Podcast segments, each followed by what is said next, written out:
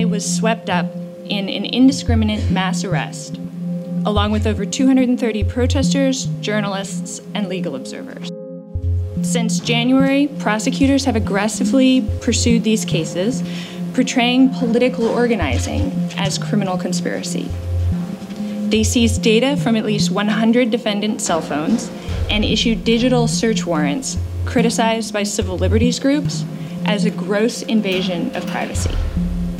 Throughout months of preliminary hearings, prosecutors have failed to provide individualized evidence for each defendant.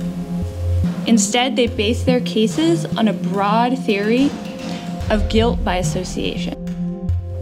Together, these charges carry a maximum of more than sixty years in prison. Unlike the vast majority of U S criminal cases, which end in a plea deal, most of my co-defendants have chosen to take their cases to trial. Unfortunately, most will also wait more than a year for their day in court, under the constant threat of decades in prison. Many have lost jobs, experienced financial hardship, or become estranged from their families. But crucially, the disruption in our lives serves as a threat to all. Would the average person choose to protest if they knew they could face years of legal battles?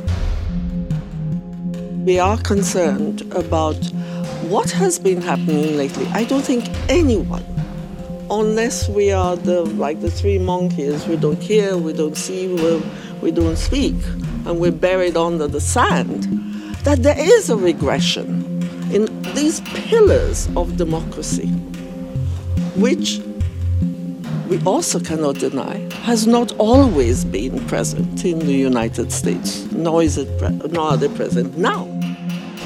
The world hears, the world witnesses, and we have witnessed.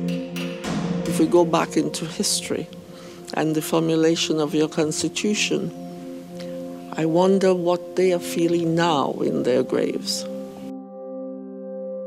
They have, over and over again, basically pushed this idea that if you were part of a group, that it was the group that was the danger. They've said those exact words. It's the group that is the danger. So that's a very concerning paradigm when it's groups that protest.